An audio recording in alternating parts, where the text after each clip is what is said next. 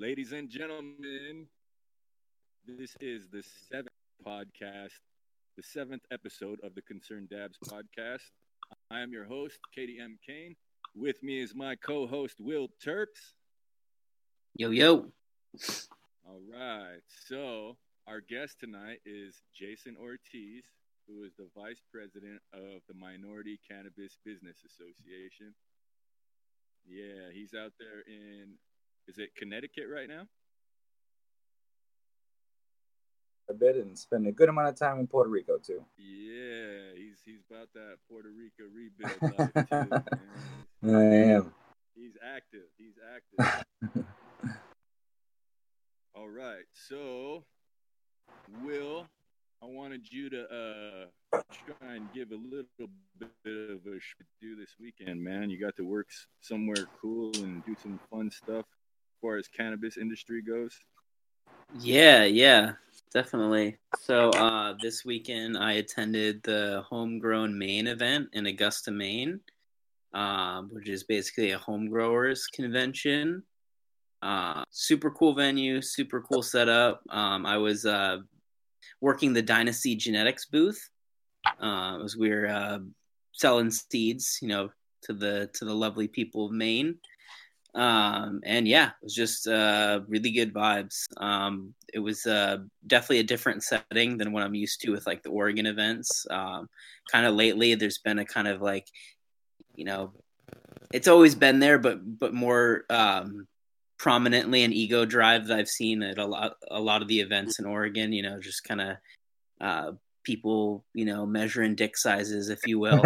Um and I didn't get that vibe at all when I was uh, at the home grow uh, home growers convention in Maine. Um, a lot of people, just modest people, people trying to you know get better at growing, looking for tips, looking for uh, new genetics, um, and yeah, it was two two awesome days.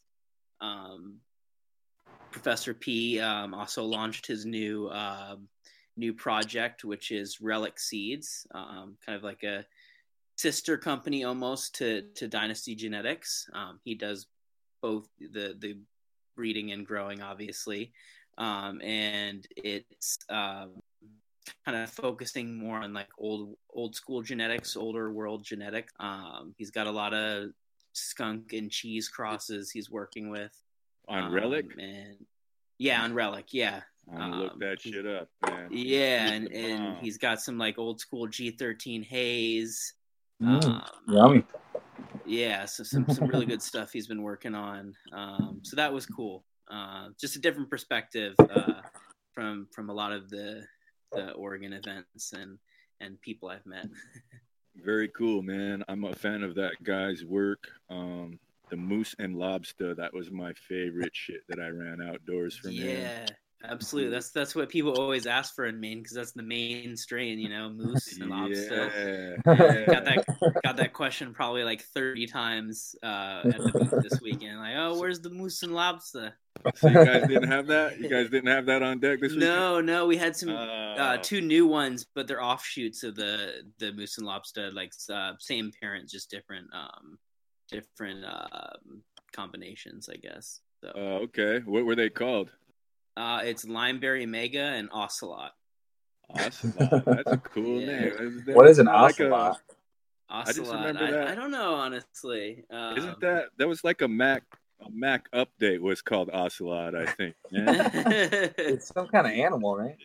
yeah. Because it was Yeah. like tiger, and then it was like lion, and it was like snow tiger, and then I remember Oc- Ocelot was one of them too. I think. That's awesome, Yeah. dude. Well, it sounds like you had a good time, man. Definitely, yeah. It was uh, it Yeah. was a great time for sure. Cool. All right. So I feel like that's a good enough intro. Five minutes. Let's get down to asking Jason some questions. It's a little bit late Sure. over there. Um, so I, I kind of already did an intro, but I'd like you to introduce yourself. My first cookie cutter question is Can you please state your name, location, and the company you work for and the work that you do? Sure. So my name is Jason Ortiz. I'm currently in Connecticut, and I don't work for the Minority Cannabis Business Association, but I do a lot of work for MCBA. And so it is a volunteer basis, uh, but I'm the vice president and I'm also the chair of the policy committee. And so I oversee all of our decisions and also drafting of model policy or positions that we take on various bills that come out uh, at any level of government. And so I am not a lawyer, but I know how to get lawyers in the room together to draft uh, legislation to help people of color get into the industry. Because uh, right now, very small percentage of folks are uh, people of color that own actual businesses in the industry. And so we want to increase that number uh, and figure out how we can start to develop our own internal economics to be able to support each other and not necessarily have to rely on the big corporate players to finance everything. Yes, dude, I dig everything that you are saying right now. I am a person of color yeah. in this industry, and it was very difficult for me to solicit any sort of investment. Um, so if you mm-hmm. have like mm-hmm. any kind of programs that are grant style or anything, like, dude, I really want to check those out, especially if I can um, establish position in a state that isn't as flooded as Oregon is right now. Mm-hmm. mm-hmm. Yeah, so I'm digging what you're saying, man. I'm digging it a lot. well, it's easier said than done. You know, I mean, we can say we want to be able to fight Goliath one on one, but it is a struggle. And so we want to make sure we're bringing people together. Like our biggest strength is that the cannabis community as a community is huge and very diverse and has all kinds of different skill sets involved. And so we do have a wide variety of people to pull from to help us out to get things done. Um, and so that's something that the corporations don't have, right? Like the, the actual culture supports people working together. And so uh, we're fortunate at least that we get to, you know, bring people together for things like our policy summits to discuss what laws are in our interest and like what what does equity mean to us at this point in time? Uh, at various points in the last few years that's changed right? And so um, whether or not home grow is included has been a big issue the last couple of years if we consider home grow part of the equity side of things. Uh, even something as you know what i would have thought was definitely part of equity the community investment part. Some folks feel like it confuses the issue to have them both labeled as equity. So even just coming together to have consensus of like what do we think these words mean uh, has been a huge help to building community together so we know what we're fighting for together. I agree, man. Every time that there's an update to the laws in Oregon, whether it's medical or recreational, the first thing that they post is the definitions of the terms. Mm-hmm, mm-hmm. And it's absolutely, you, you know, like it was really vague. There was a lot of gray area to work with when it was medical, but now it's it's very very specific and yeah. i'm sure it caused a lot of extractors problems yeah. you know what i and, mean and the difference like... in a couple words can change the whole bill right like something is may or versus shall right like that could be a yes. big difference if they say you may invest in our you know communities versus shall that's a huge difference in the law um, that you know quite frankly our organizations would probably pull out their support for a bill just based on that one word you know because yeah. it's whether or not we are going to hold the government and industry accountable to what the promises they make or not. Uh, and so we have to make sure that we are actually doing that. and that means sometimes you have to withdraw support for shitty laws. Yeah, dude, exactly. So uh, I'm going to skip around a little bit, but so technically you're like a lobbyist, right? So it's a little complicated. Technically, no, I'm not a lobbyist because I don't get okay. paid to lobby. Uh, and so, well, well if, I mean, if I was making more money doing it, then yes, technically. So really, I'm a citizen lobbyist, and so being a lobbyist is a, a very technical thing. And so you have to disclose what types of funding you're getting, what bills you're working on, and that is a whole other complicated world. But what I do, I'm a grassroots community organizer, is really what I am. And so it just happens to be we spend time in capitals pressuring uh, elected officials, which is lobbying. Um, and so, but I don't have to wear a little badge. I don't have to disclose my finances or anything like that. I just need to turn up the heat whenever I can, as much as possible, to get folks to do something. Uh, and so it's more work outside of the capital than it really is inside the capital. And there's a big difference between myself and a lobbyist. Uh, but I do find myself lobbying frequently, right? If you go and just yeah. lobby folks in DC, for instance, you're lobbying you know, like for the for the good guys, for for the right reasons, yes, dude. Yeah. Like that's yeah, yeah, that's absolutely. why I dig your approach. You're you're doing it because you believe in it because mm-hmm. it's righteous. Mm-hmm. And and because I was arrested, quite frankly, right? So like, well, you know, how I got pulled into the drug policy movement was when I was 16, I was arrested for smoking weed on the way to school and got suspended for 45 school days and had to go through this whole big court process. And I was only 16 years old, and so I didn't really know what was happening or what all this was about. But I had 45 days off of school to do, you know, what you probably would imagine a 16 year old would do. I smoked a lot of weed and went on the internet and yeah. looked up the laws of everything that was just affecting me. And so that's when I learned about the war on drugs, the school to prison pipeline, and things like selective enforcement, uh, where not everybody gets punished equally for certain laws. Uh, and it may not be that the law is uh, poorly written or just the folks that are implementing the laws have their own biases. And so learning that I was getting caught up in this bigger uh, war on drugs uh, enlightened me to, you know, not all laws are just, you know, not all laws are made with good intention. Um, but all laws can be changed, and so we, you know, that that experience kind of put me into the activist, lobbyist, organizer role.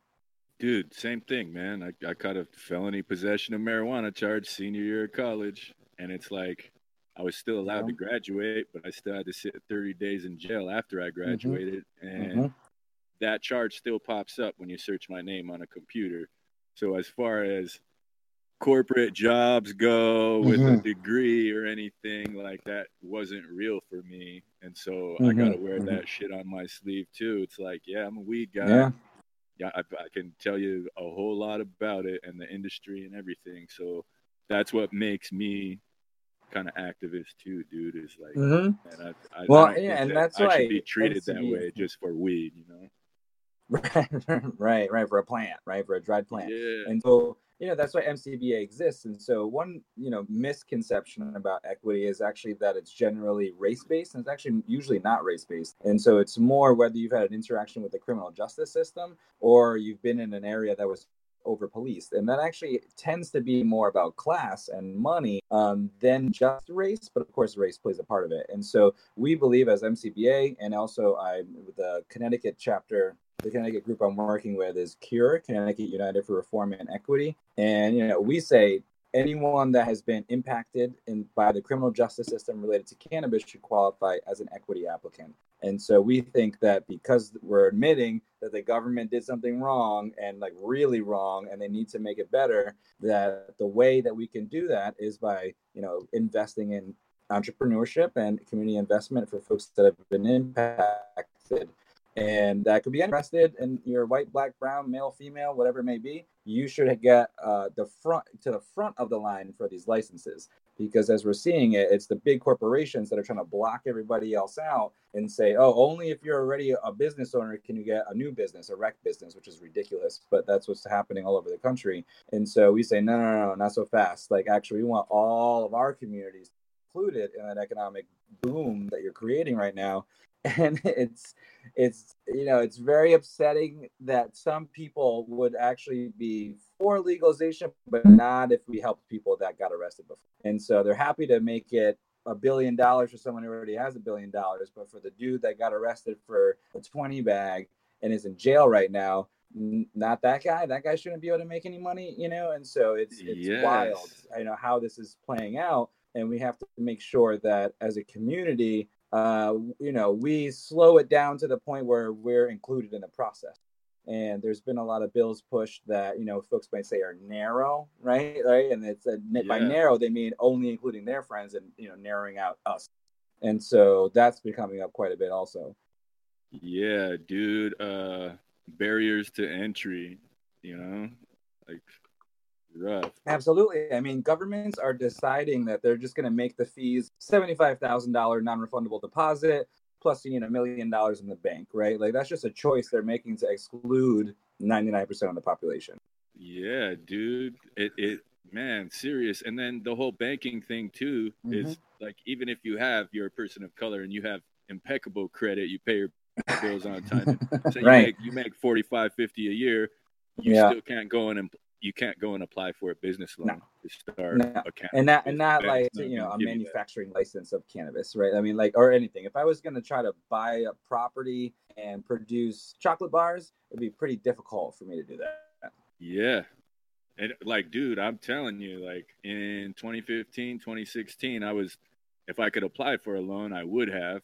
But I was trying to meet any any millionaire who wanted to sit down with me for ten minutes. I had my little. Spiral notebook with all my spreadsheets and, and everything. It just was really difficult. Um, it was it was hard to make that happen. It would have been a lot easier, I feel, to get a, a regular loan like the one I got for going to college or, or anything like that. But it's barrier to entry, man. Like you can't. Yeah, and it's on purpose. You know, yeah, that, I mean, that, it happens in other industries too, where they do make it more difficult on purpose to keep out competition.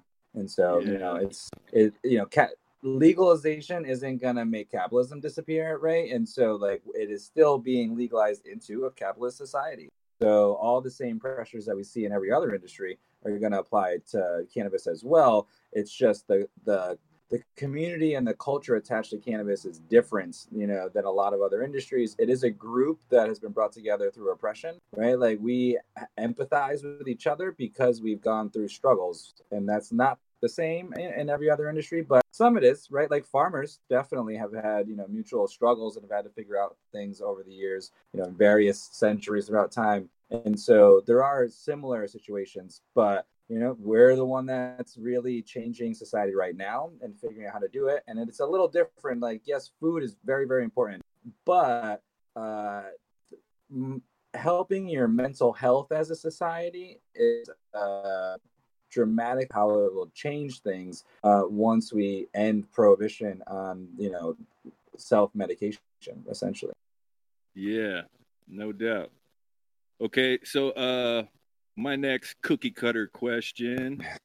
Uh, it says I checked out your guys' website, the Minority Cannabis Business Association. Can mm-hmm. you say that URL? It was Minority Cannabis Business or minoritycannabis.org. Is that what it was? Minoritycannabis.org is the website. Yep. Okay. So if anybody's listening right now, you can go and check that out. Minority mm-hmm. Cannabis, minoritycannabis.org. Yep. Um, on one of the links it had a, a list of your guys' various outreach techniques can you talk mm-hmm. about that for a minute like some of the stuff that you guys do to reach the community sure i mean there's been a lot of different things over the years and so i'll say you know we have a working board so a lot of our projects and programs uh, usually come through a board member that wants to take on a big role for something and then works with one of our member partners to make it bigger and better. Um, and so, I mean, we've done expungement events, we've done opportunity summits where we had one in Denver that brought different business owners in to basically explain like how they got started and what they think folks can learn from what they've you know done so far. Uh, and then we also, you know, have a number of policy summits, which is one of the programs that I run that from various activists and legal backgrounds to come together to talk about what they think is in our best interests. Uh, and then we've just held a number of you know networking events all across the country. We're present in numerous uh, conferences in different areas. Like we've most recently participated in the Philadelphia Association of Black Journalists conference, and that was amazing. And so to be able to get in some of these spaces that aren't cannabis specific and be uh, the person that you know talks about cannabis in a rational way for the first time. Yeah, it, man, it's, it's been very helpful. Yeah, for sure. Way and, you know, go, and, and, dude. and, and it, there was there was some real conversations that needed to be had with journalists because you know journalists like to sensationalize the the topic. And it's kind of funny because they had a very specific question about green the strain green crack and like what is this? And like what are you guys doing? Like is this a new type of drug that you guys are creating? It's like no nah, it's just a strain. It's a really good sativa actually but yeah. and so you know they Daytime still had a little smoke. bit of that kind of uh fear right about the plant, but it, it was in a space that we could talk about it honestly, and I think they were very interested by the end of the day. So it was a good, you know, combination of groups coming together to talk about cannabis, and so and so we've done a lot of. There's the educational side of it there's the policy side of it and then you know we also we need to organize more of these but we've done a number of medical summits where we try to get patients to come in they diagnose and see what uh, cannabis would be what type of cannabis would help them the most uh, and so we have a number of doctors on staff on our board Um, actually, Dr. Rachel Knox, who's out in Oregon, uh, is on our board, and she's fantastic. And so, Awesome, you know, we, we, yeah, yeah, she's great, and she's she's actually going to have a really important TED talk about homeostasis and the endocannabinoid system coming out pretty cool, pretty soon. Oh, what, So- man! Can can you please send us that link so we can share it on our yeah, social absolutely, media too? sure. Yep, yep. And so, and you know, uh, you know, I was in Puerto Rico not too long ago, and so we held a big networking event there that ended up with a party on the beach because it's Puerto Rico. So you know, it's Yeah. everything from very legal, legal work to networking on the beach in Puerto Rico, and so we want to keep it as diverse as we can. Um, but it really is, you know, when when folks join MCBA, they can take initiative on a different project, and we can make it great. And so I think that that's been so far. is MCBA can make the flame a little bigger for you. Awesome, dude. So you were able to uh are they going medical in Puerto Rico or something? You were you were talking about weed down there too? So they already have medical in Puerto Rico. There's actually more cannabis opportunity in Puerto Rico than there is in Connecticut. And so I'm going to be working on getting a cultivation and manufacturing license in Puerto Rico. Oh, They dude, have about bro, man, you, you, man, I want to get down, bro. I know, comes can I, can I, right? I can I mean, send you my resume? Like, Absolutely, shit. yes, yes. I mean, I got to go get the land first, but that's the next step is to find the location. And so, you know. Yeah, yeah, definitely. Dude, Puerto I'm- Rico is open, right? They want folks to come. That's tight, bro. Yeah, because yeah. everything everything more or less got leveled by the hurricane, right? So they need new businesses to come and start up or something. Correct. I mean, you know, it was not in a great shape before the hurricane happened, and there's a lot of political issues with being a colony and what that means for your economic development. And so, I have political reasons why I want to the island and help organize there. Um, but one of the only industries that is growing after the hurricane is the cannabis industry. And so there's 30,000 patients in Puerto Rico, but they also have reciprocity, which means that any patient from another state can use their card in PR to get medicine. no Um, way, you so can you can grab from a store too.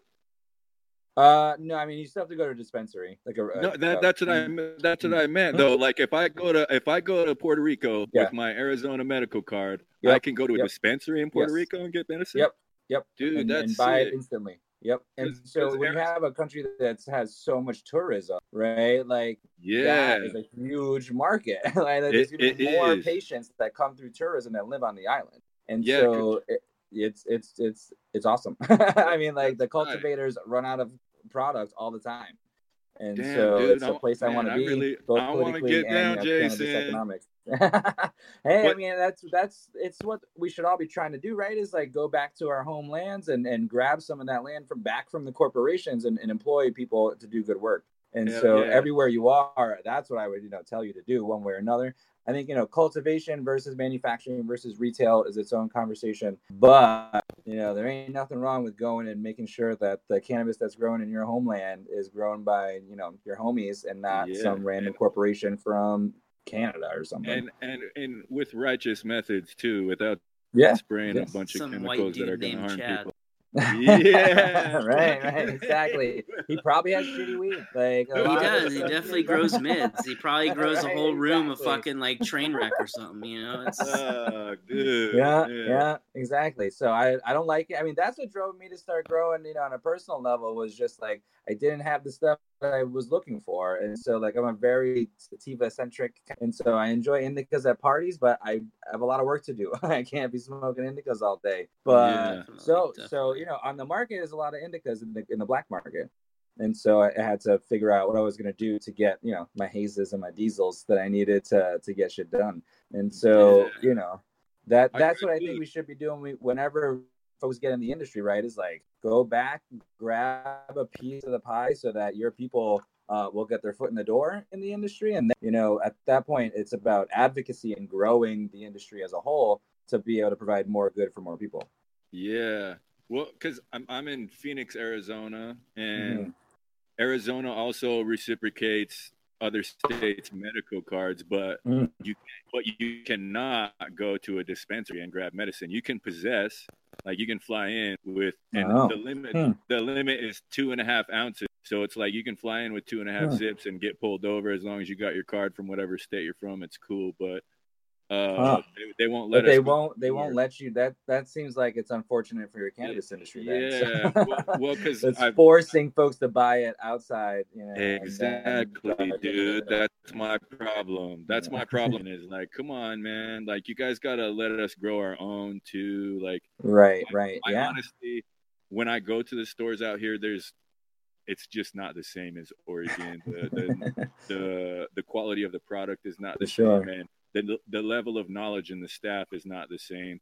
And I Nah. feel like I feel like that's the difference, man. Is people are, aren't allowed to cultivate down here. If every Mhm. patient, it doesn't matter. Like you can, I, I tell people, ain't nothing to it but to do it. You know what I mean? Like it's it's, it's dirt, Yeah. water, and light. You're you're you're growing a plant. That's it. You're gonna either grow it really good or really bad or somewhere in the middle. that, but yeah. Well, I mean, because you could buy clones in Oregon from pretty much Mm. every store that I worked at. We had clones on the shelf, so any patient could come in and buy their own, and go and grow them themselves.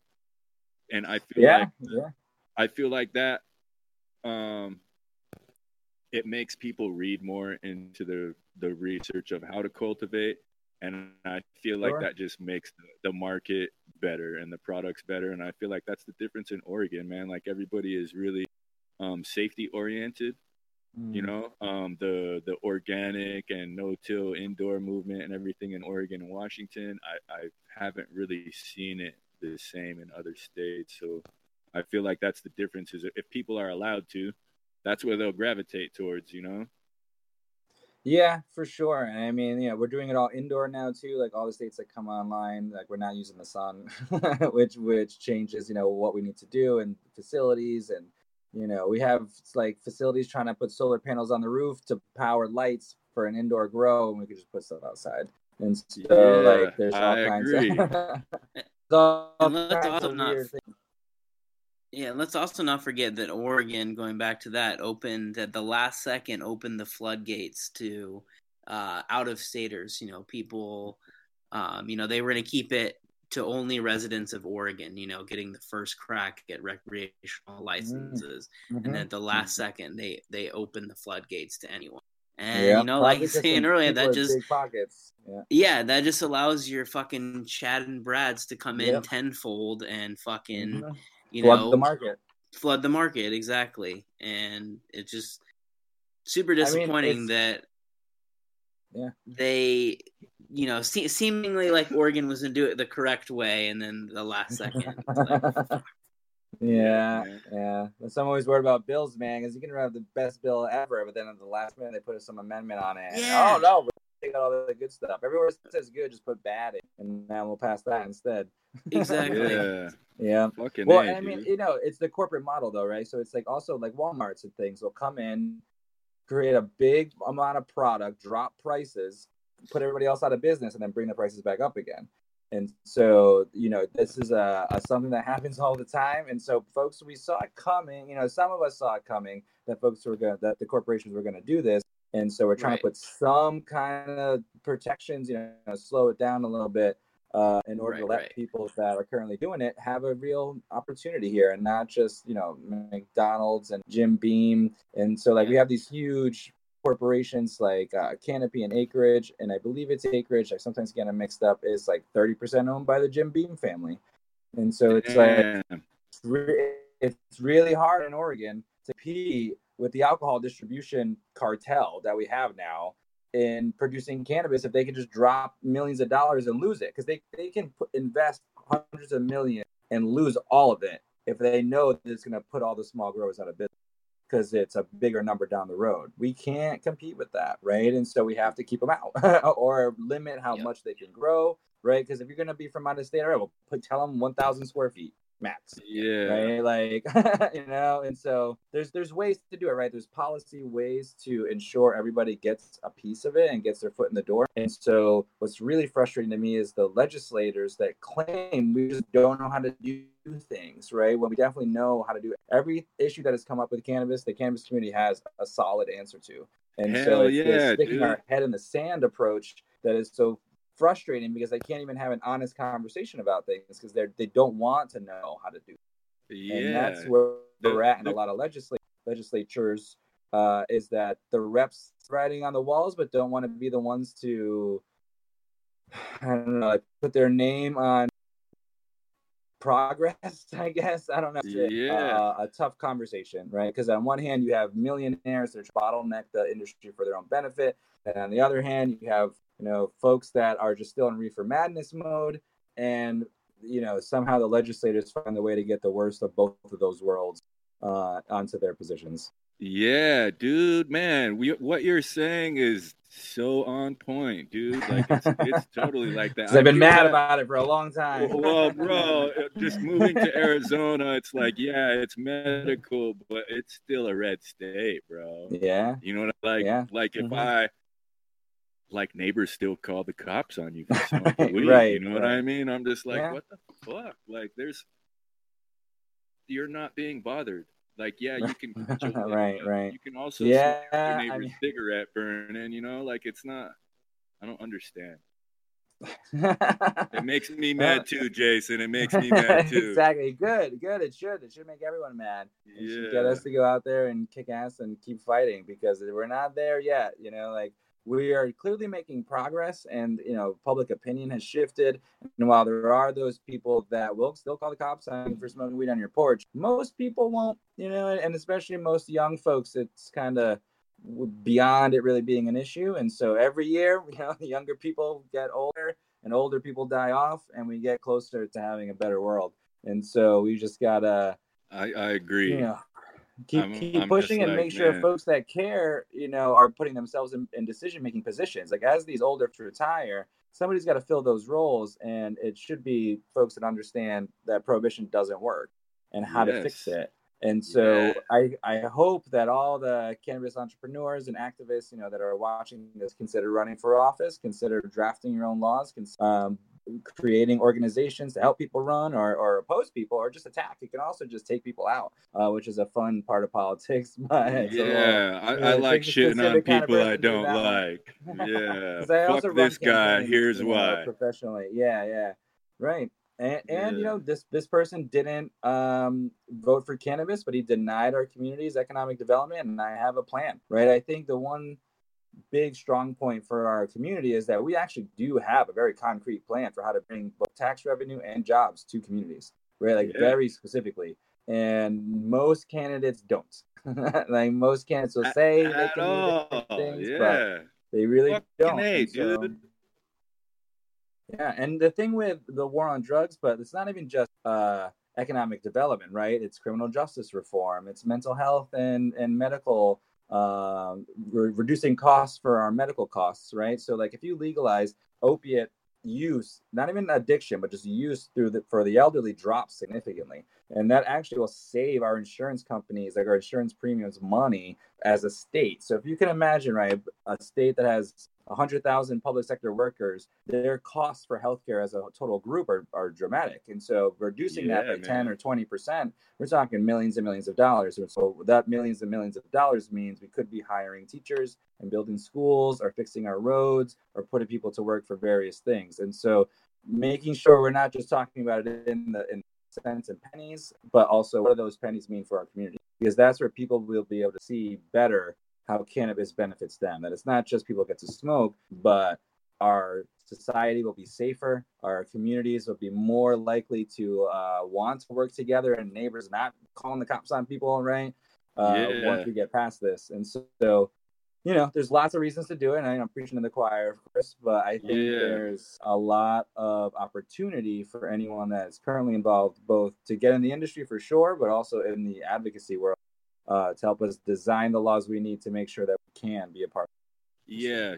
So I, I want to uh, change the conversation to uh, mm-hmm. Colorado for a second. I, I okay. posted an article that uh, some sort of community recreational center that's got like mm-hmm. basketball mm-hmm. courts and swimming pool and, and all that stuff um, just off of cannabis revenue.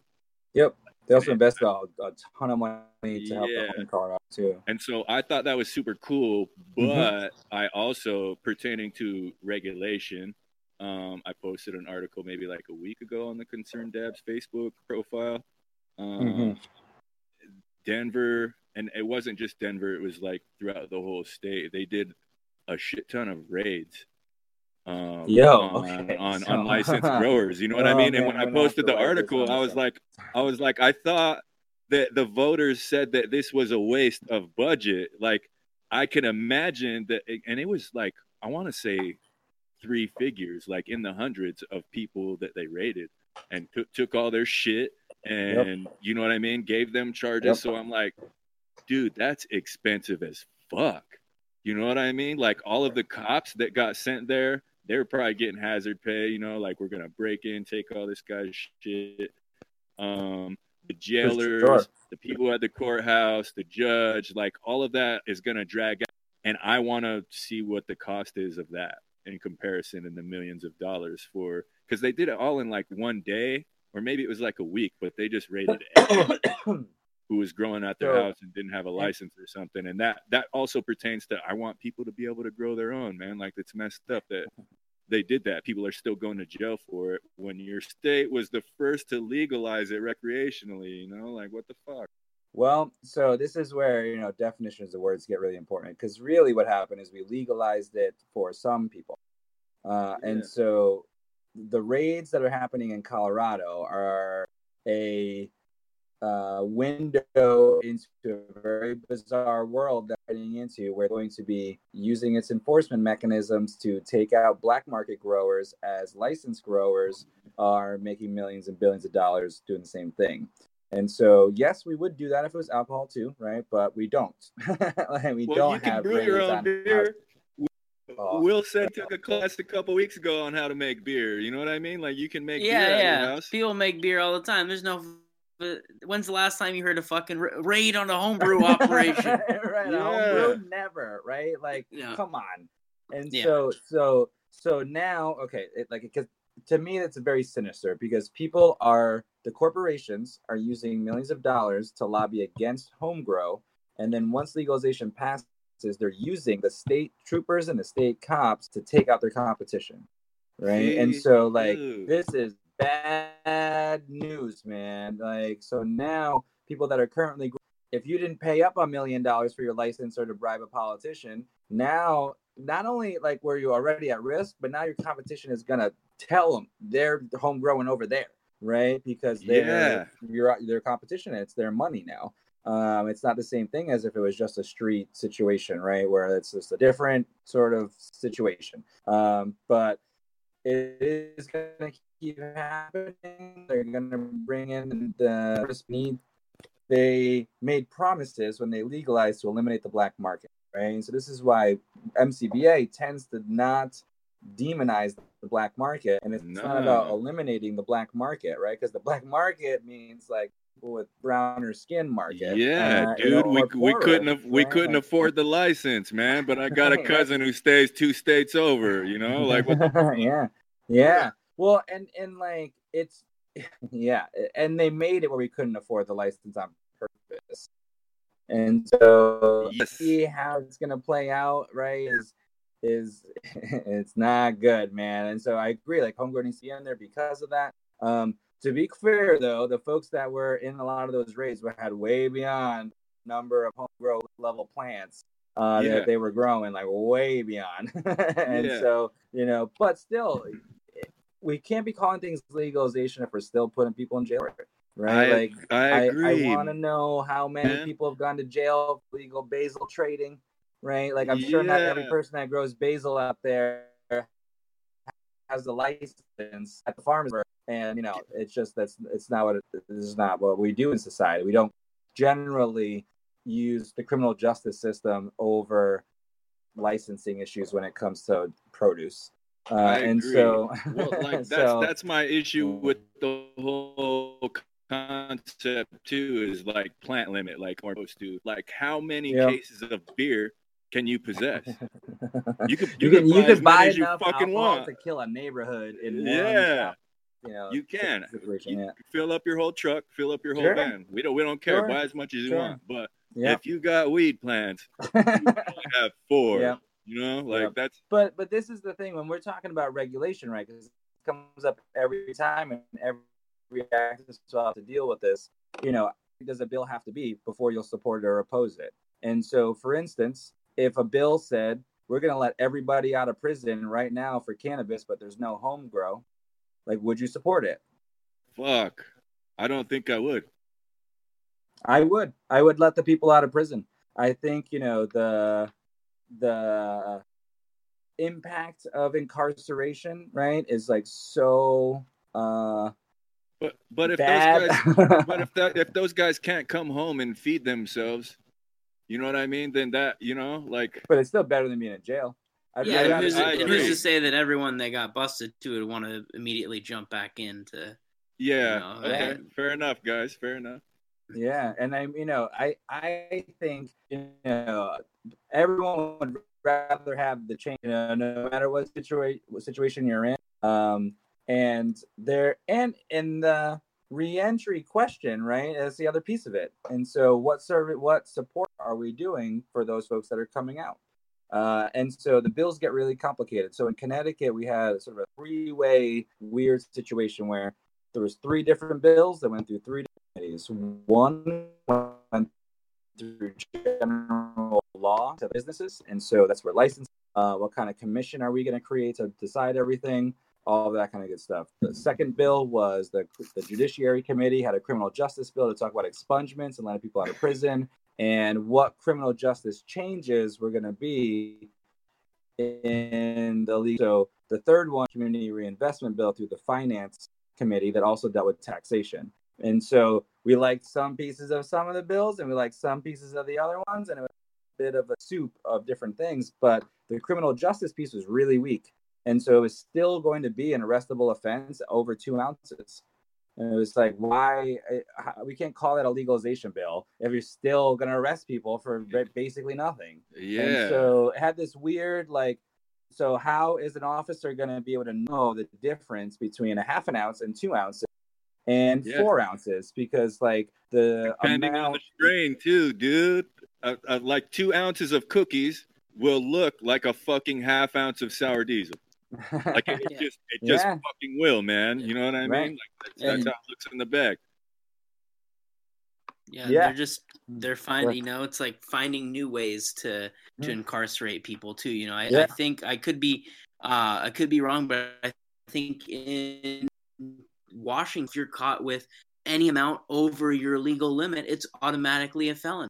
Or, or I think maybe if, if you're under 21 and you're Mhm. caught with oh right, you know yeah. it, it's a felony and Yep. you know so it's like they they immediately escalated the penalty you know Mhm. it's like okay we're gonna have legalization but we're gonna make it like twice as bad now if you're 18 years old and caught with it Yeah, and it's just Yep. like kind of reworking ways to uh disproportionately uh continue to incarcerate people of color Yep. I agree, Yeah, Will. I mean, look A, what happened man. in New York, right? So New York City had decriminalized it like in the seventies, but what happened later on with the Rockefeller laws?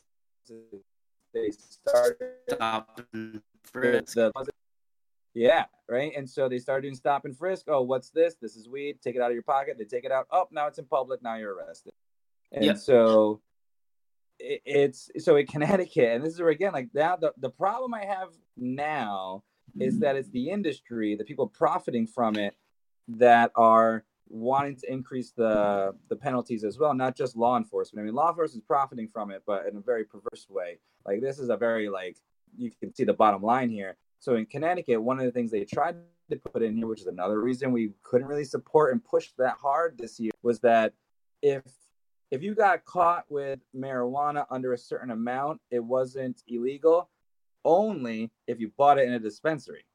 and Fuck, so dude. you had to have like it in the jar. And so if I bought it or I just had it in a bag and couldn't prove it from a dispensary, it was still illegal. And we're like, wow, I wonder who wrote that part of the law. Must have been the dispensary that want to make sure that law in the state comes from them. So now we can like see the, the the way the language changes. Now there's corporate cannabis lobbyists in the mix. Damn, dude. That, like it is, Yeah. man. Like I, I agree. Like um, I it just to me it's messed up if if people are still going to jail for weed in a legal state.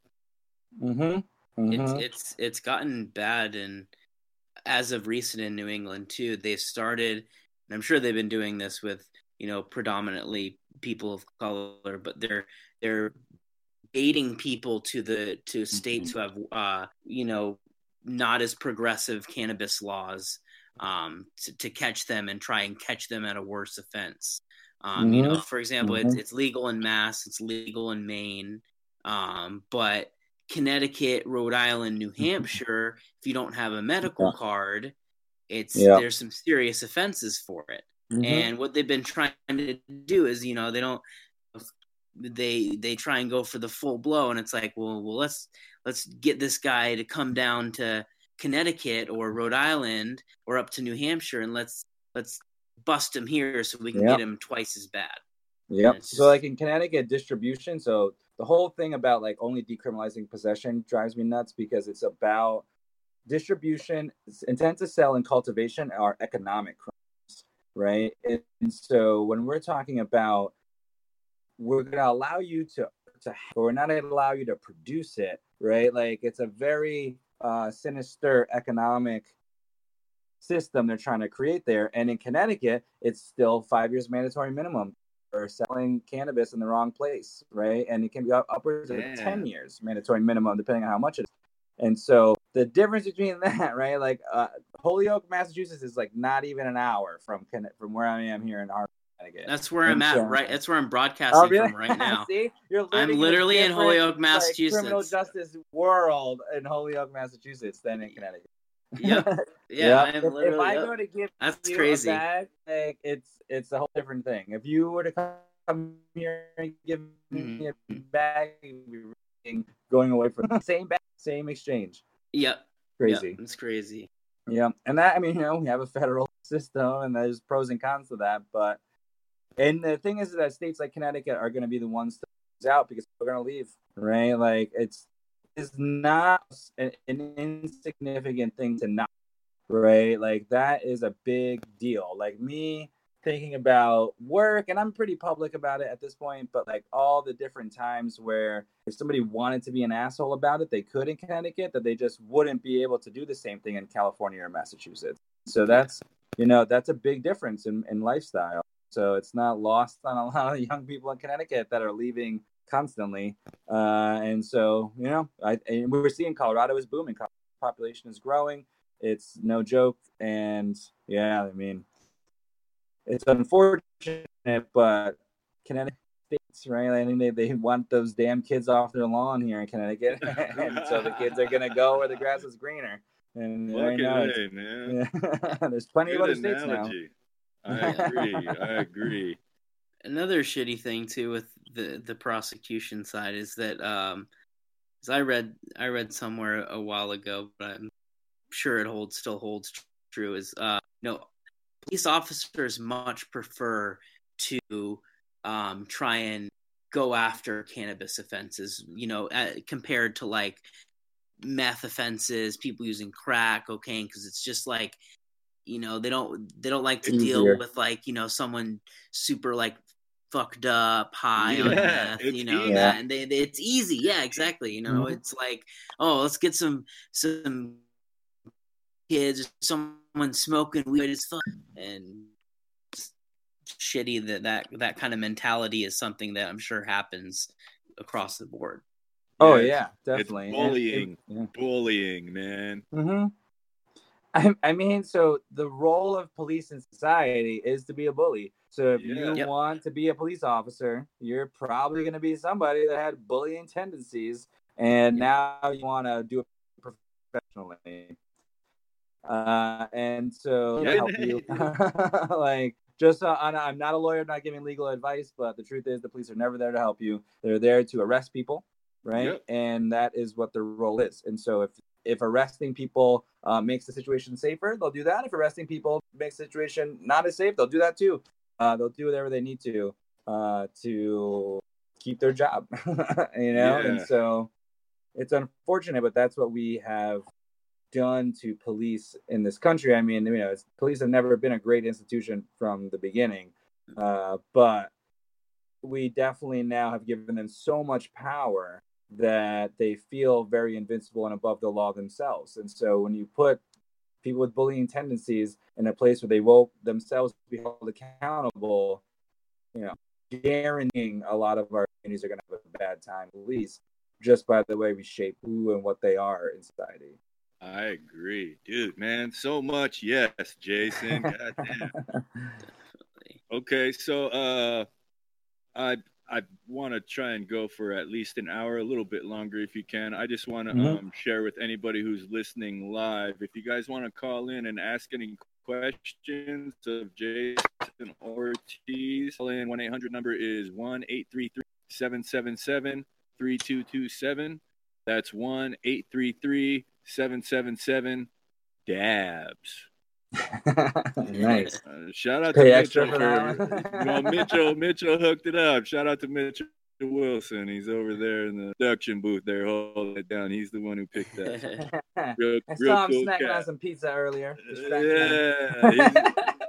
He's, he's, he's, man, that's my homie, man. I love that guy. Um, one, one thing I wanted to to just comment on earlier is uh earlier you guys um shared some stories of you know smoke smoking herb and and you know getting caught by you know the cops and and yep. getting charges and stuff you know mm-hmm. and mm-hmm. just the the point of like white privilege and how people it's it's very unnoticed in society you know it's like i i was caught you know i got caught back in high school uh, hot box in a car stupidly right out front of my fucking friend's house, right outside. We could have just done in the backyard, but we're like, oh, let's, let's go in the car and hot. And you know, got caught there, and you know, the cop just fucking took our weed and told us, you know, hey, get out of here or whatever. And you know, it's like that 100% would not have happened, you know, if if you know to a person of color. Mm-hmm. And it's just not on my res, bro. No, no, it's just it's really unfortunate that you know people don't see that um, in everyday life and how it how it shapes things. And you know i feel like if if more people you know were had their eyes open to it you know it's kind of hard to unsee it um, and I just, agree. yeah.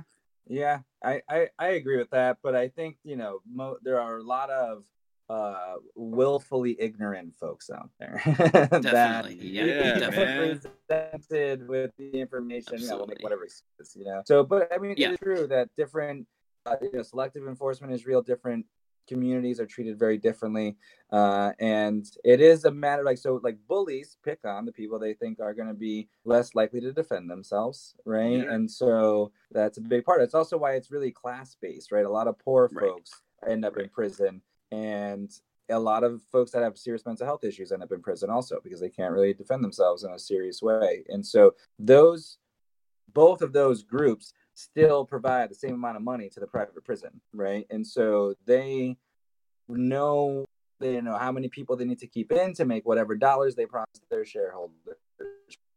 Right? And so like those yeah, numbers get part of the system. And so yeah, yeah. So I mean, that's why you know if you're an officer and you have to make X amount of arrests by the end of the month, you don't want to be going into seriously dangerous situations 30 times or 40 times or whatever it is. But you could stop once a week and you'll find somebody, you know, yep. that will add up to whatever it is that you need to do. And so it's unfortunate because it's like so preying on the weak and uh, for what, right? Like it's just the the the thing is terrible every step of the way, and it's what makes it so frustrating that people still want to keep doing it.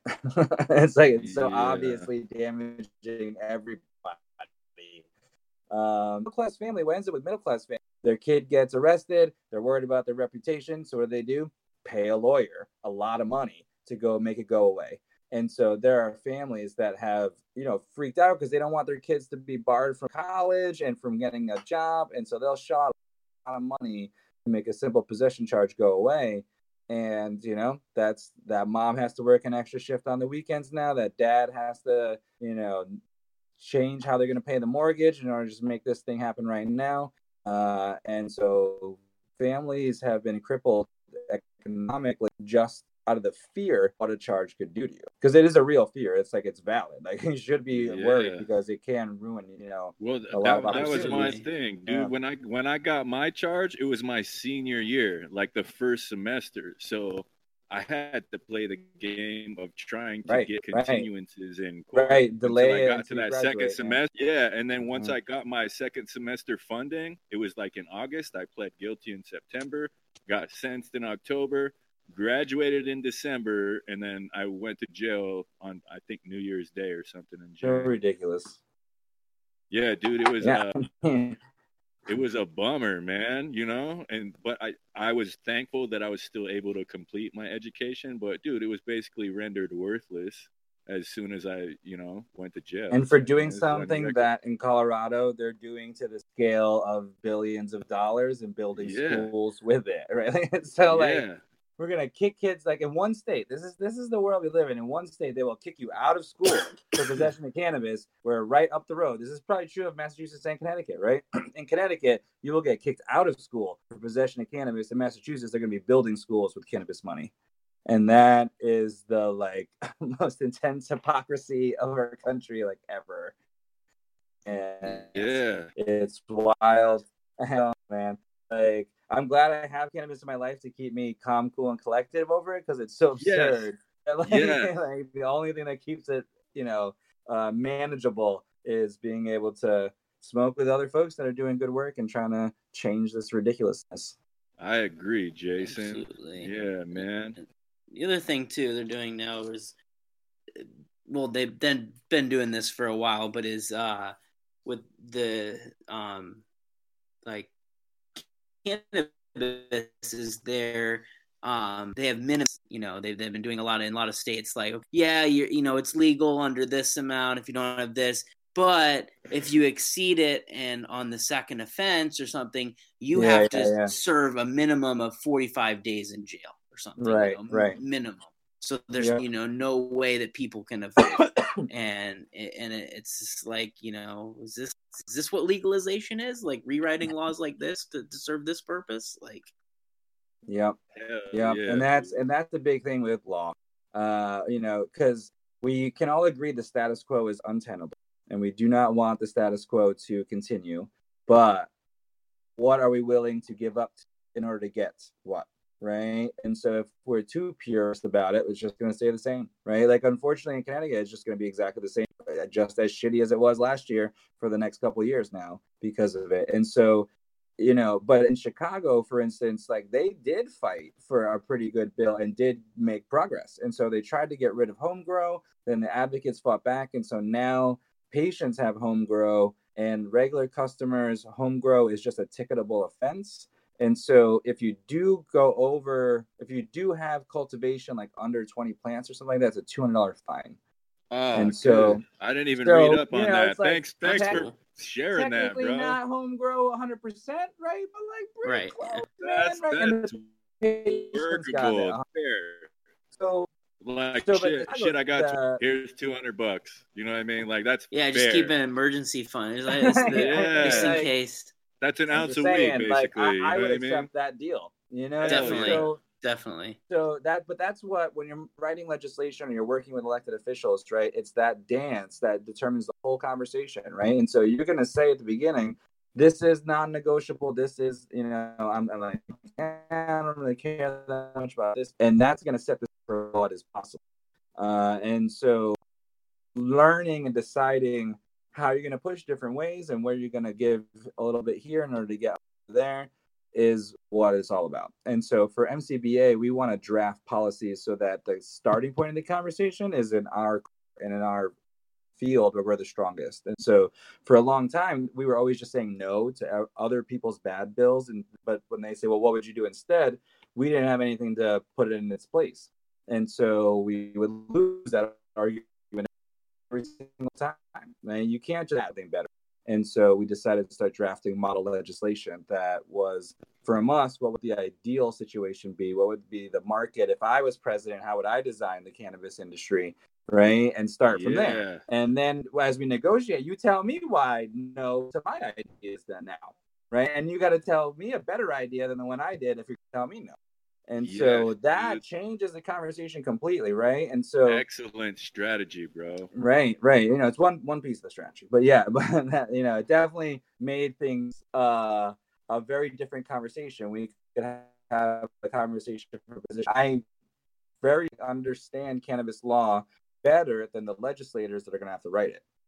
And so when you're in that situation and you're having conversations with folks in that way, you become an asset to the to the like champions, the folks that want to actually make it happen, and you can see your ideas put into law. And so if you were to look at the general law bills in Connecticut language, there's a ton of equity language in there, and there's no doubt about it. We were the ones that made sure it got put in there. Uh, and so we didn't get the bill done, but in Chicago and in Illinois, they did. Right. And so they did. They used a lot of our similar language language that we shared across the country. It's not MCBA specific. This is just like and got it done. There's a fifty million dollar equity fund to provide loans to people that have been impacted by the war on drugs to start businesses. Like that's real in Illinois. That fund is going to exist and change the game because now it's a standard. Hopefully, we're going to make it standard for the rest of the country. But that's because advocates fought. The home grow thing was because advocates vocally and publicly fought about it and won. So it's not Very always, cool. you know, the right move to give in, but sometimes it is a little bit, right? Like, yeah, hey, we didn't get a perfect home grow, but we got a fifty million dollar equity loan fund. Like, well, deal, yeah, right? yeah. and so well, that's why hmm. I think too. I, I want to like say my opinion on this too. Like some, sure, sure. I have I have a lot of friends online who say, "Man, I don't vote because it doesn't count." Okay, maybe maybe in yeah. certain instances for the president, yeah, it doesn't count. But if there's weed legalization on the ballot in your state or your your county, then if you vote yes, that vote counts, man. You know, legal counts. in in the state that I live in because that's because you're in Massachusetts. you got ballot measures in well, Massachusetts. Dude, so. right? yeah. And, well, and I do live in Oregon, actually, but. Oh, in Oregon. Okay. Yeah. yeah. Right. Uh, in Connecticut, it doesn't always feel that way, but I think you know. Yeah.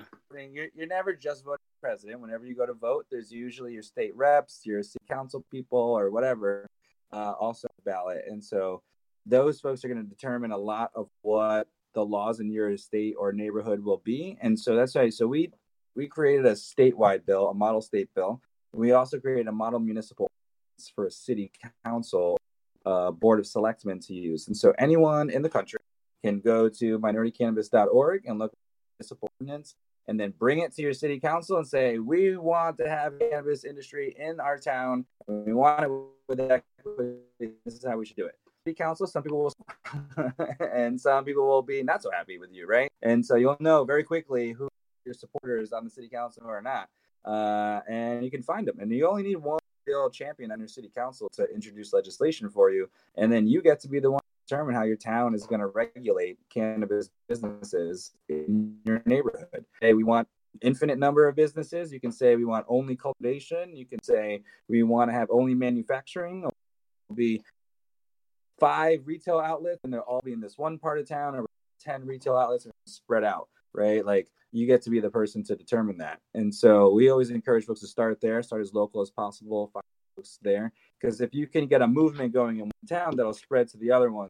And that's how you'll be able to move big chunks of votes in your legislature if you can have, you know, groups of legislators that are now representing cities that have passed ordinances to legalize Absolutely. Because everybody's wondering, how do I get started? Take that yeah, yeah. bring it to your city council meeting, and just say the word marijuana five times, uh, and you'll see who laughs and who gets annoyed. Uh, yeah. And then go talk to the people who smile, and there'll be people that are interested in helping you out. Usually. Yeah, and and and any listening and is inspired uh, to do exactly what he's saying, you can hit up the website minoritycannabis.org and, and they have all the materials right yep. there that you can print. It's under what we do. I think it's what we are. What we do is drop downs. Yeah, uh, I, I dig the drop down menu. Easy. Yeah. we even have okay, uh, we have a number one, of cool yeah. videos that you can go and check out that show the process we're doing it. And our most recent press release is translated into Spanish. So if you awesome. want to get a, a, better idea, yeah. So we're actually, Jasmine Aguilar from LA, who you know, shout out to Jasmine, Jasmine, true champ, uh, is going to be helping us translate the municipal ordinance Spanish. Uh, and so, dude, yeah, so yeah I mean, so I've never do that in AZ, bro, because there's so many Spanish people down here who could really turn the vote on that if they could read the language. exactly. You know, Exactly. And if they can actually read the law, it changes their ability to interact with the movement. Right? Like it's like I I can't read a law. Right? Like if you ask me to go advocate for a law and the law's in German, I can't help you. Right? And so being able to put laws in the people the languages that people actually speak is super important. And so that's why having Latinos and that speak Spanish in the movement is so important. They can open the doors to entire communities to. And so, you know, I was recently invited to go speak in Bogota, Colombia, too. And so, you know, before this podcast is over, I just want to put it out there the idea that we have to start thinking about international equity and what does it mean to give back to the Latin American countries that were by the war on drugs in a national context. And what does equity in a country to country way really mean? Think about it, it's really like an individual justice sense, right? It's a very different thing. We started thinking Yeah. about the US government and the damage that the government did to Colombia, to Nicaragua, to Mexico, like yeah, bro. it's a lot, right? and Yeah. so we gotta have to grapple with that and have to, you know, have national meetings, policy. Maybe someday we'll draft a treaty that can be between two countries for the creation and export of cannabis two countries, right? And so we actually saw Ghana made a deal with Germany recently to export a tremendous amount of cannabis. And so the cannabis Nice. industry is so beyond just the United States. As as complicated and fucked up as the United States is, world is a big place. And they all, all China, Russia, all of them consume and we, cannabis. yeah, we be growing bomb. We be growing bomb outdoors in Oregon, man. Uh-huh. Yeah, I mean, it gets it gets you know the scale of the conversation gets awesome in all the best and complicated ways, right? And so that's where you know we have to think about how does the UN talk about end drugs, right? And what kind Yeah, of community no we're going to give. You know, I don't know. yeah, there's a lot there, and so we need everybody involved to help figure it out. Word, word. Okay, so, I, man, I didn't need very many of these cookie cutter questions. We kind of talked about that already, like the trans, negative, negative. um. I want to go to my last three. I know it's late out there. It's got to be what midnight out there now. Damn. Yeah, we'll pass man. midnight. All right. Well, I, I got three more. I got three more questions, and then we That's can why I wrap only it smoke up. And- sativas, man. Well, dude, Will's out there too, and I, I can tell Will gets tired towards the end. Uh, no, I'm good tonight. I, I, was, I admit I was a little tired on the last one. Yeah. Okay. Uh, my my next cookie cutter question is: What are some of your goals in your current position? Wow. Um.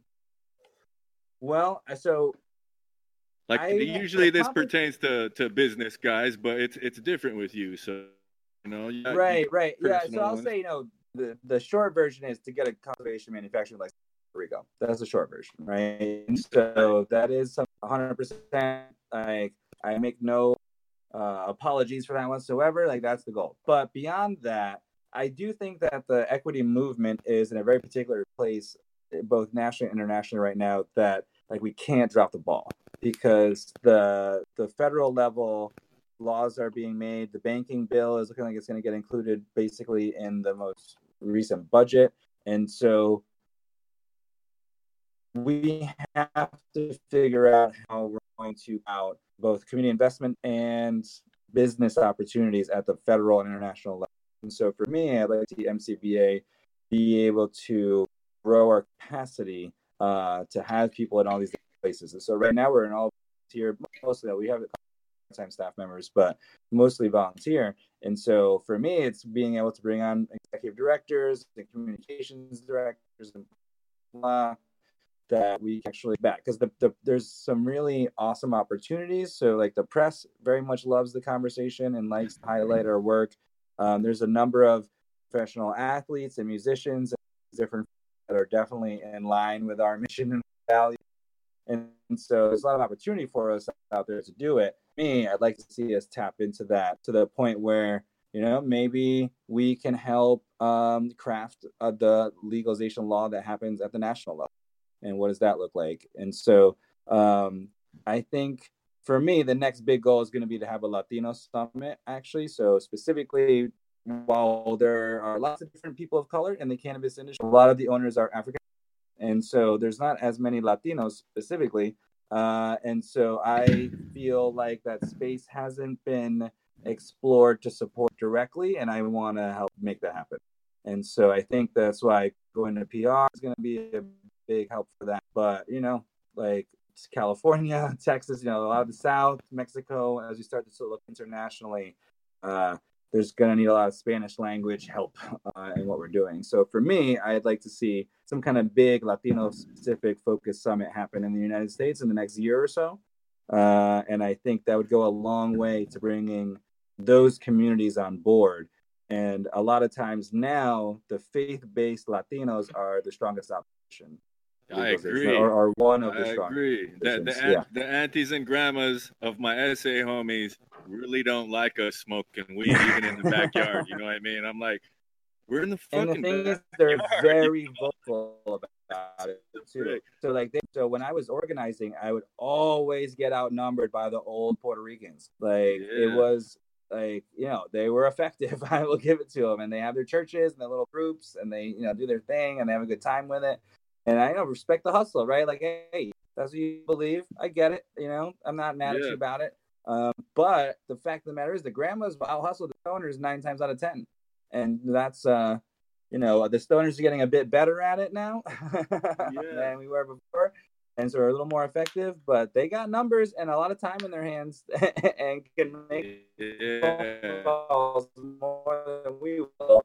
And we are managing that, like retirees are not with us, but that is why. So, like Nelson Guerrero of the Cannabis Culture Association, uh, which you all should check out, the Cannabis Culture Association, he did great work.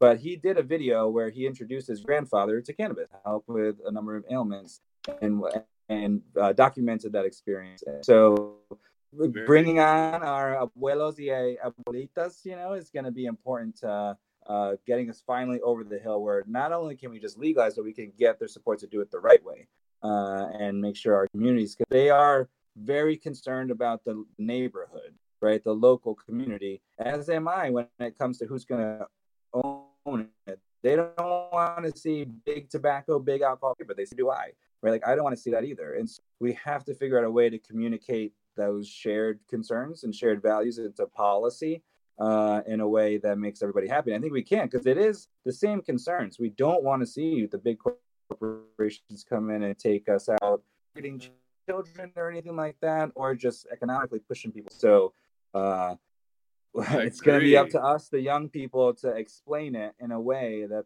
the generation uh, come Mom and- around. Yeah, mom and pop's gotta eat still, man, and that's Yeah, not yeah. that's not really the way it's going in Oregon.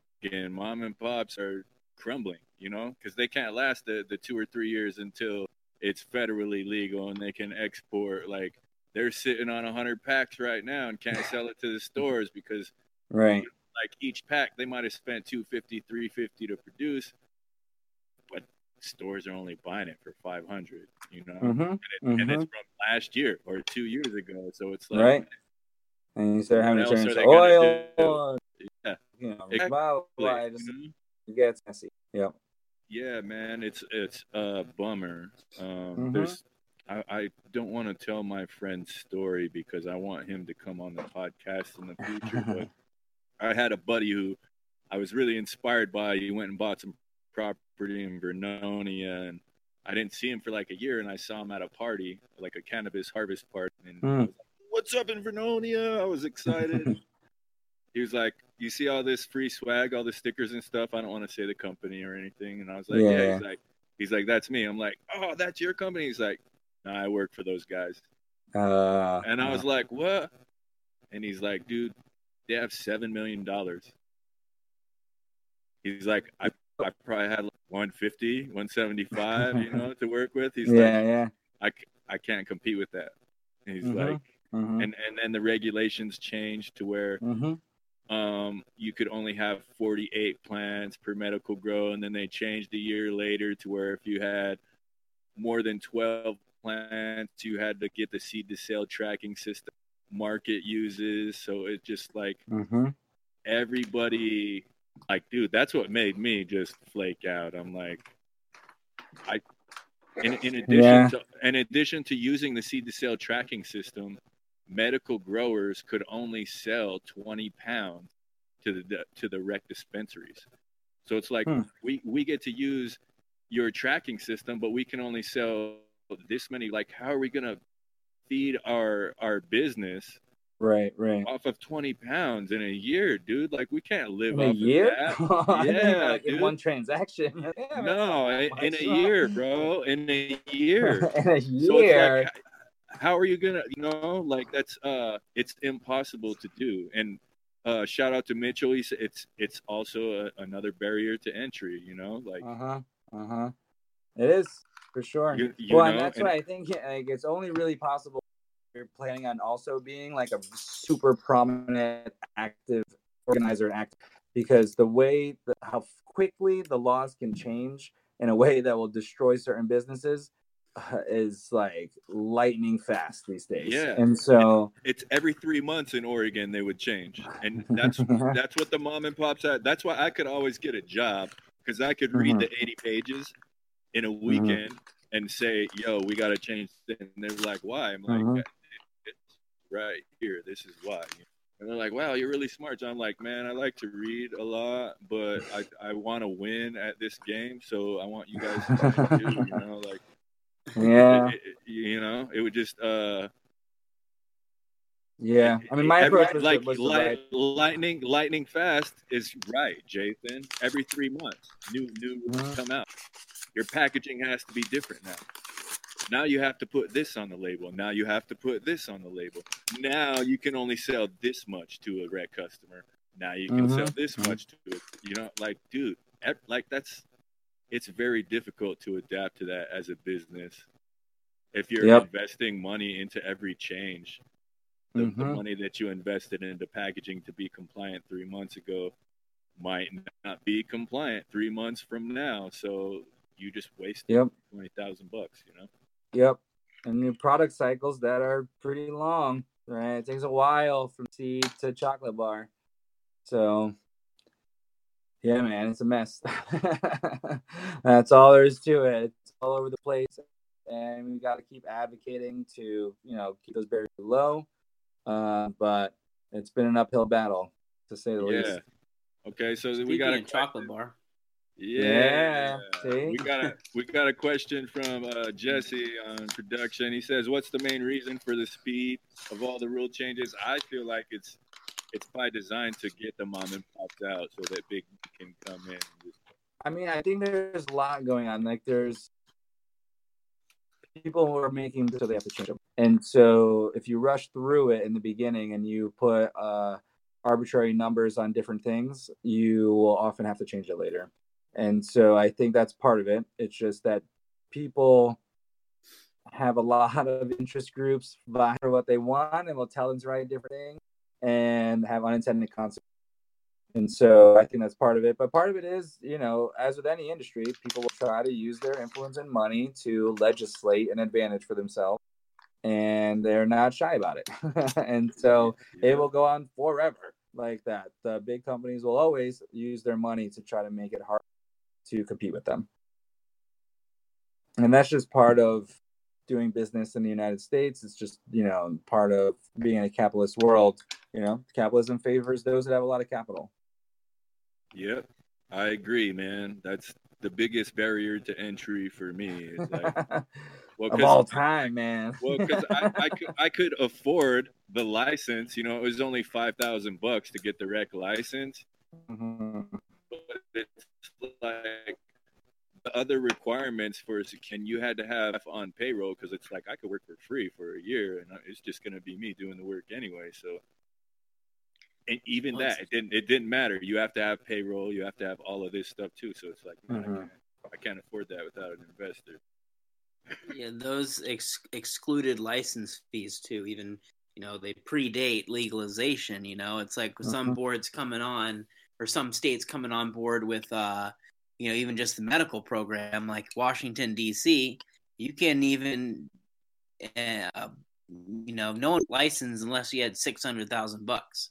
Mhm. Uh, Man. and you know, it's like um, same with Hawaii. You know, you had to have a million bucks for the Yep. for medical out there, and um, extensive um, application. You know, they have like an extensive application process and just a, a, process that, like we were talking about earlier, really favors the privilege. You know. Yeah. Yeah. It's true. Hundred percent. Okay, so I got two more cookie cutter questions, Jason. I know it's getting late. Um, what, what what sort of ideas or concepts would you like to promote in the future? Uh, people drafting their own laws. That's the number one thing I think that I would like to promote, and what I try to promote is you don't have to be a lawyer to do it, but write it how you want it and talk about that.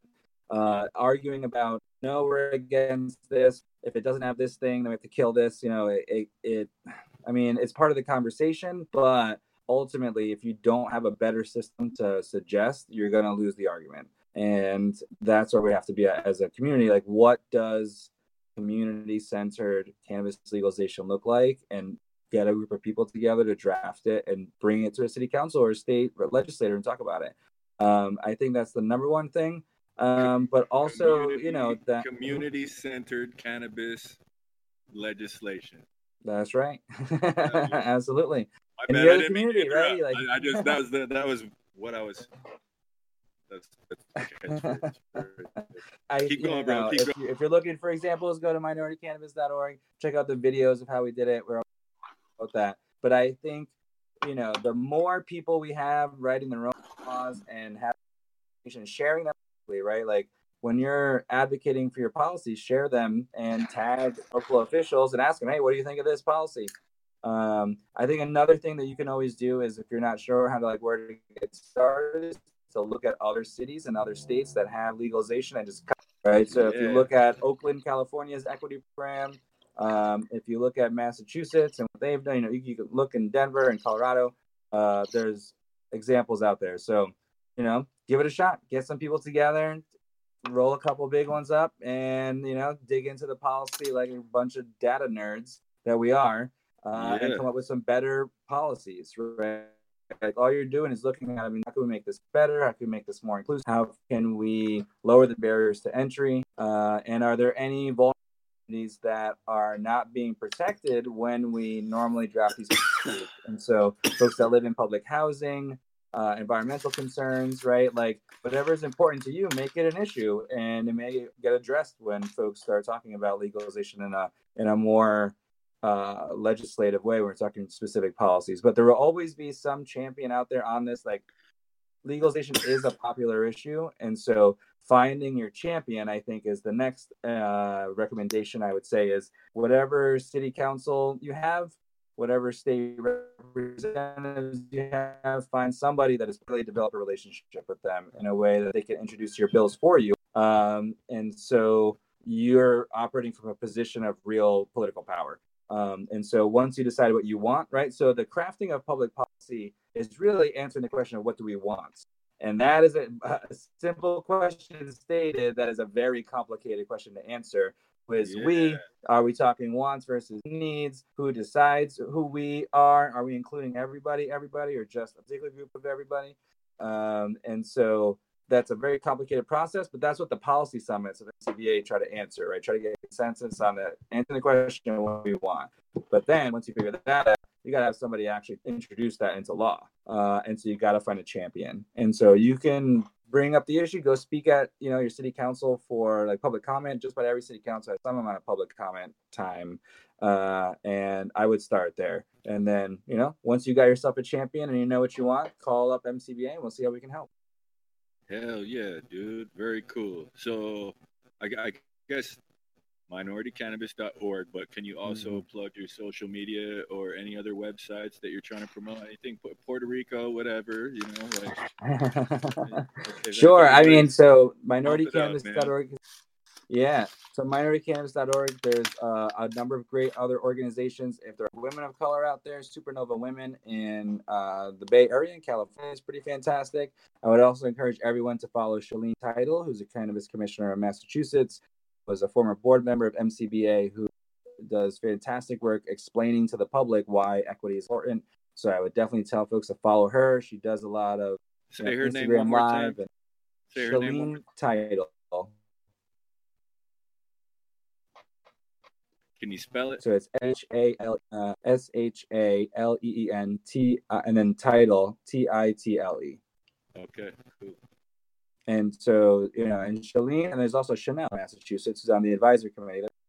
Um, but I would follow both of them because they have very concrete policy recommendations, and I mean very concrete, and that'll get you acquainted with the, some of the bigger concerns. And so you can find them both on Facebook.